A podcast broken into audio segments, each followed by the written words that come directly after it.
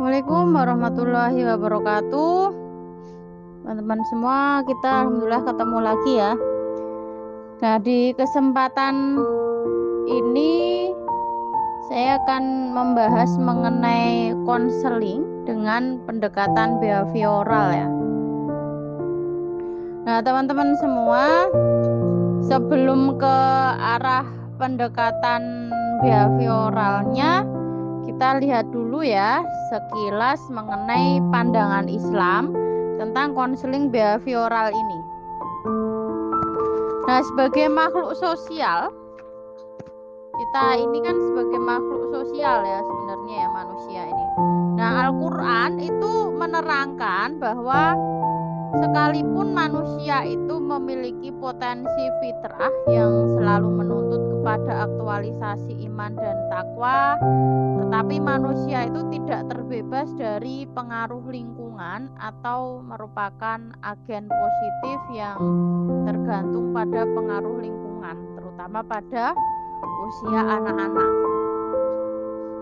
Nah, oleh karena kehidupan masa anak-anak ini sangat mudah dipengaruhi, maka tanggung jawab orang tua itu sangat ditekankan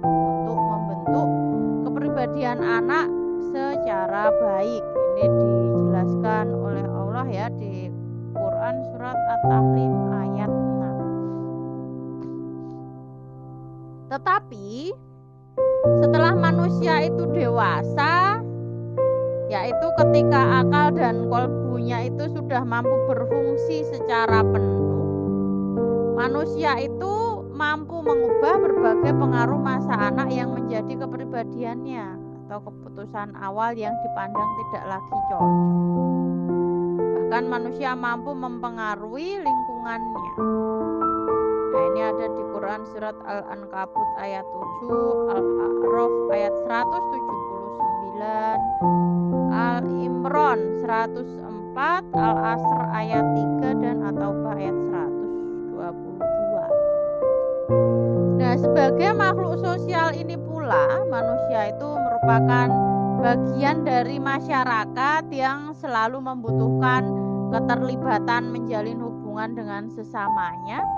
Hal ini disebut dengan silaturahmi. Nah, ini disebutkan di Quran surat Al-Hujurat ayat 13, Ar-Ra'du ayat 21 dan membimbing umatnya menuju kemuliaan di dunia dan akhirat, Al-Quran ini menggunakan berbagai metode ya. Nah, di antaranya pembentukan kebiasaan dan kecintaan terhadap kebaikan dengan cara memberikan janji reward gitu ya, hadiah, kemudian ancaman atau punishment sehingga terbentuk keseimbangan antara rasa takut dan harap.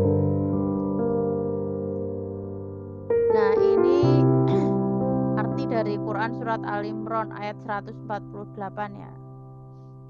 Karena itu Allah memberikan kepada mereka pahala di dunia dan pahala yang baik di akhirat.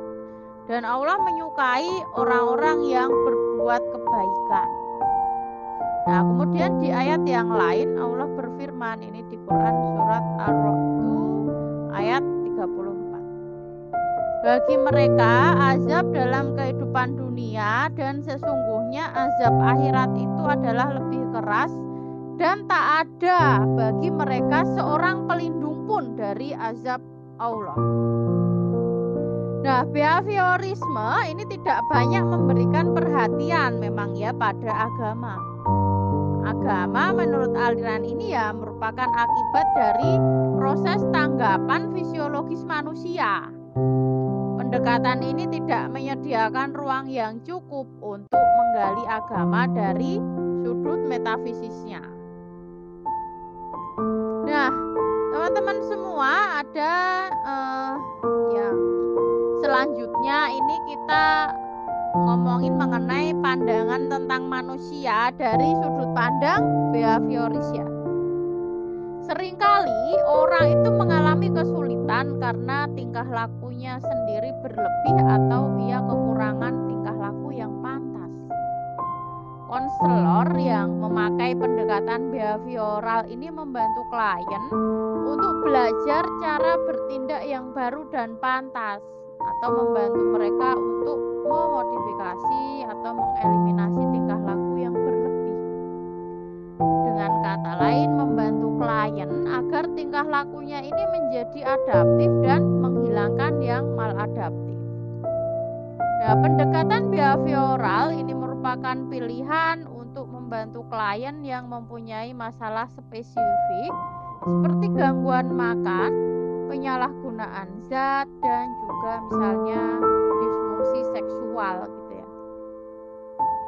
Nah, pendekatan ini juga berguna untuk membantu gangguan yang diasosiasikan dengan kecemasan, mungkin juga stres gitu ya, asertivitas berfungsi sebagai uh, pengawas ya di sini dan juga bisa interaksi sosial.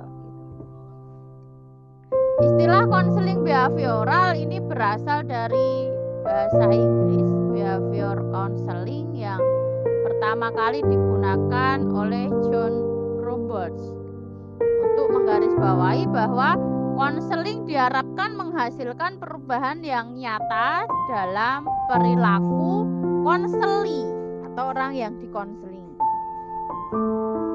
Nah, sedangkan behaviorisme ini suatu pandangan ilmiah tentang tingkah laku manusia.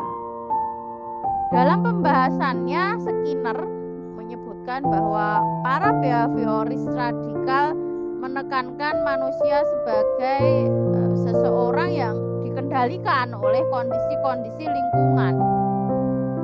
Pendirian deterministik mereka yang kuat ini berkaitan erat dengan komitmen terhadap pencarian pola-pola tingkah laku yang dapat diamati. Manusia ini dibentuk dan dikondisikan oleh pengkondisian sosial budaya. Nah, pandangan deterministik ini dalam arti tingkah laku dipandang sebagai hasil belajar dan pengkondisian. Dalam pandangan behavioral, kepribadian manusia itu ya pada hakikatnya perilaku itu sendiri. Nah, perilaku itu dibentuk berdasarkan hasil dari segenap pengalamannya berupa interaksi individu dengan lingkungan sekitarnya. Nah, para kawan-kawan semuanya, para ahli modifikasi tingkah laku sebagai suatu kelompok besar itu punya beberapa ide ya.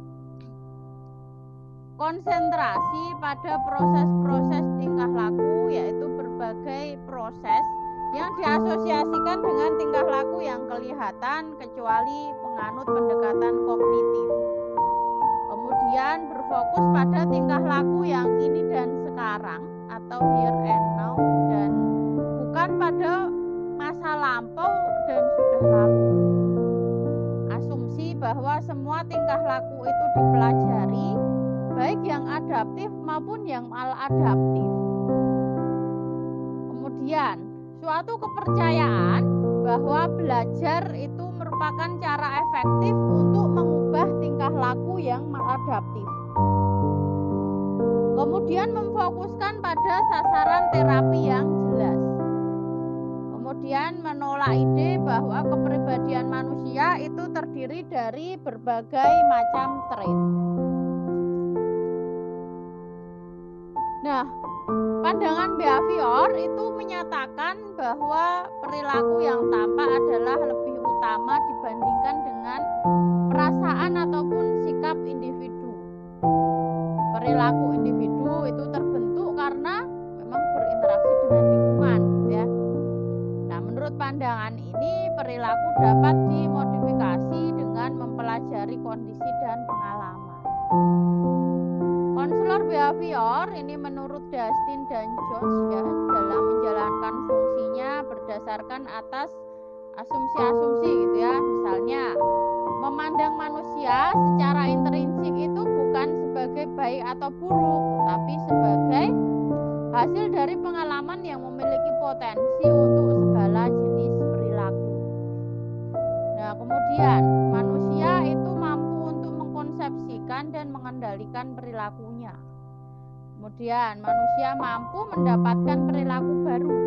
Nah, kemudian manusia dapat mempengaruhi perilaku orang lain sebagaimana juga perilakunya itu bisa dipengaruhi oleh orang lain.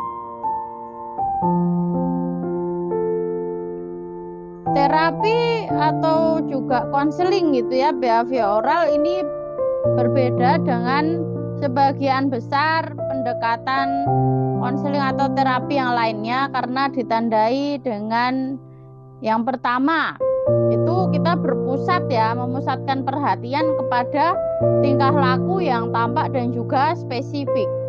Kemudian cermat dan memang diurai benar-benar gitu ya tujuan treatmentnya itu apa? Tujuan konselingnya itu apa?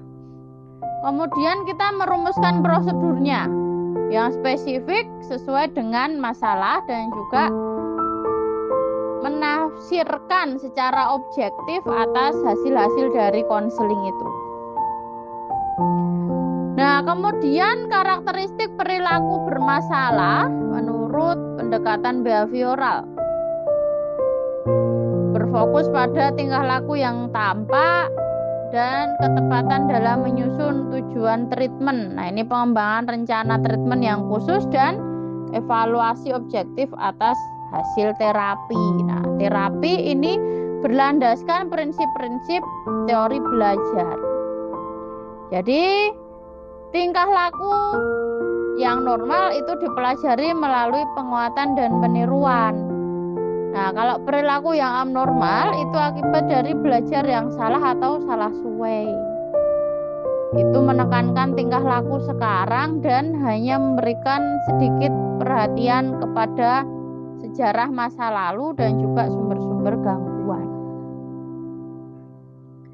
Nah, perilaku bermasalah dalam pandangan behavioris dapat dimaknai sebagai perilaku atau kebiasaan negatif atau perilaku yang tidak tepat yaitu perilaku yang tidak sesuai dengan yang diharapkan.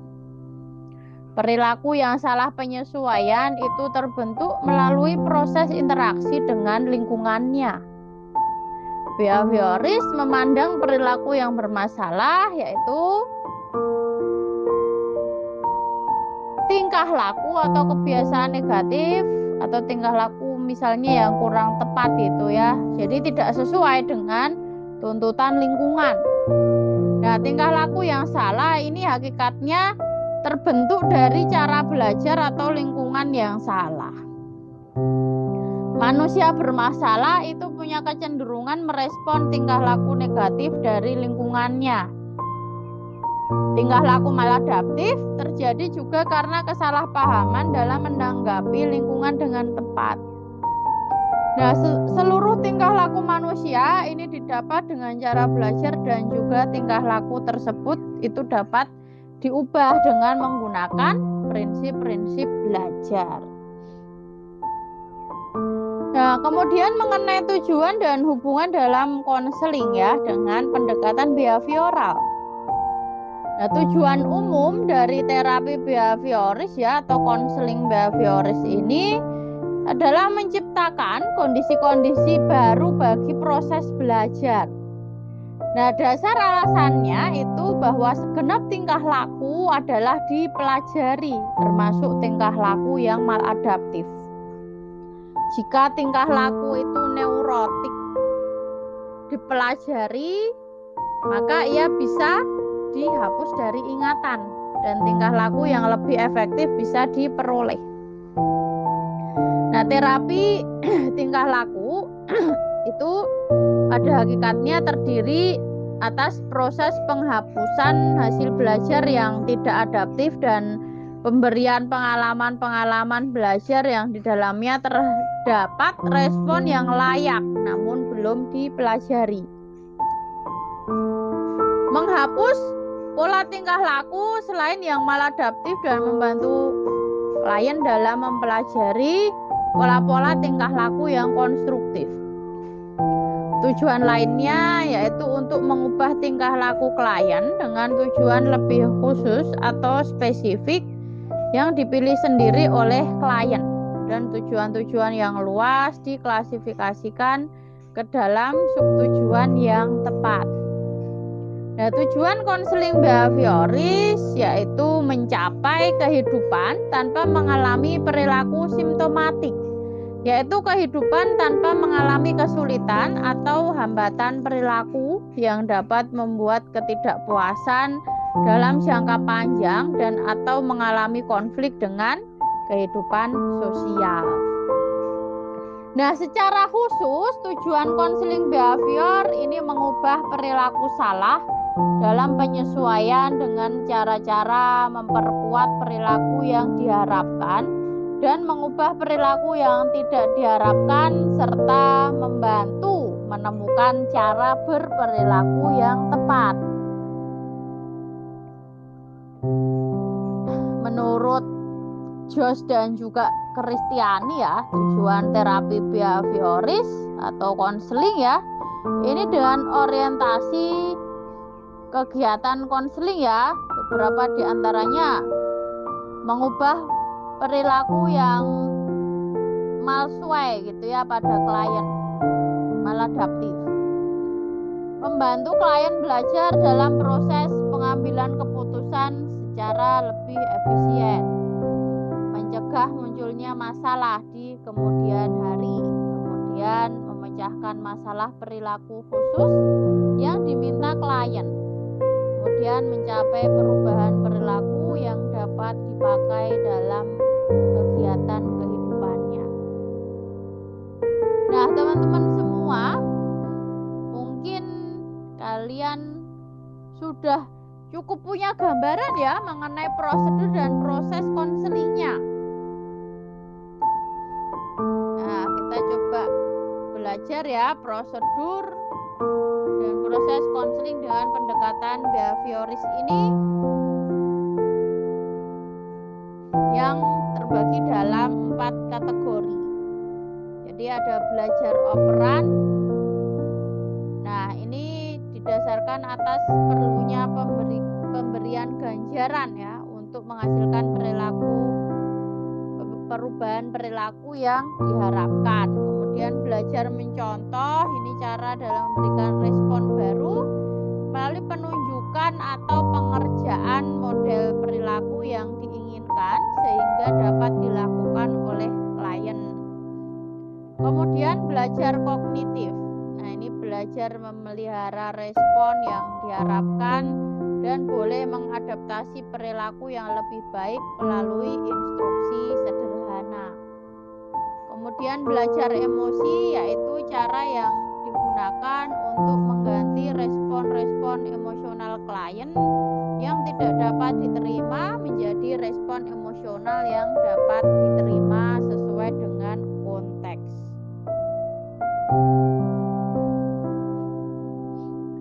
Nah, teman-teman semua, kita ke langkah-langkah ya dalam konseling behavior.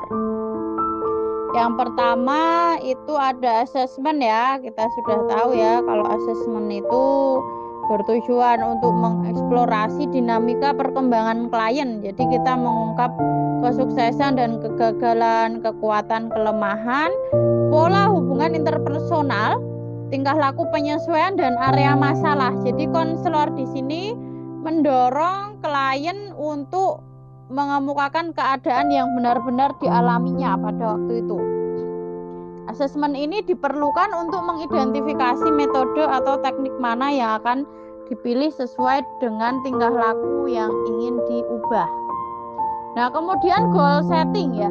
Ini langkah untuk merumuskan tujuan konseling. Berdasarkan informasi yang diperoleh dari langkah asesmen konselor dan klien, itu menyusun dan merumuskan tujuan yang ingin dicapai dalam konseling ini. Nah, perumusan tujuan konseling ini dilakukan dengan tahapan ya. Yang pertama, mendefinisikan masalah yang dihadapi oleh klien. Nah, ini secara bersama-sama ya antara konselor dengan klien. Kemudian klien mengkhususkan perubahan positif yang dikehendaki sebagai hasil konseling. Kemudian konselor dan klien mendiskusikan tujuan yang telah ditetapkan klien. Apakah merupakan tujuan yang benar-benar dimiliki dan diinginkan oleh klien? Apakah tujuan itu realistik? Kemungkinan manfaatnya seperti apa? Kemungkinan kerugiannya? Konselor dan klien membuat keputusan apakah melanjutkan konseling dengan menetapkan teknik yang akan dilaksanakan, mempertimbangkan kembali tujuan yang akan dicapai atau melakukan referral. Gitu. Kemudian yang selanjutnya langkah dalam konseling behavioralnya ya ini adalah teknik implementation atau menentukan dan melaksanakan teknik konseling yang digunakan untuk mencapai tingkah laku yang diinginkan yang menjadi tujuan konseling. Kemudian evaluation termination ini melakukan kegiatan penilaian Apakah kegiatan konseling yang telah dilaksanakan ini mengarah dan mencapai hasil sesuai dengan tujuan konseling? Kemudian feedback yaitu memberikan dan menganalisis umpan balik untuk memperbaiki dan meningkatkan proses konseling. Nah, teknik konseling behavioral ini didasarkan pada penghapusan respon yang telah dipelajari yang membentuk tingkah laku bermasalah terhadap perangsang dan dengan demikian respon yang baru sebagai tujuan konseling itu akan dapat dibentuk. Nah, baik eh, teman-teman eh, semua untuk bahasan di konseling behavioral ini saya cukupkan terlebih dahulu ya. Semoga bermanfaat, tetap produktif dan bahagia. Wassalamualaikum warahmatullahi wabarakatuh.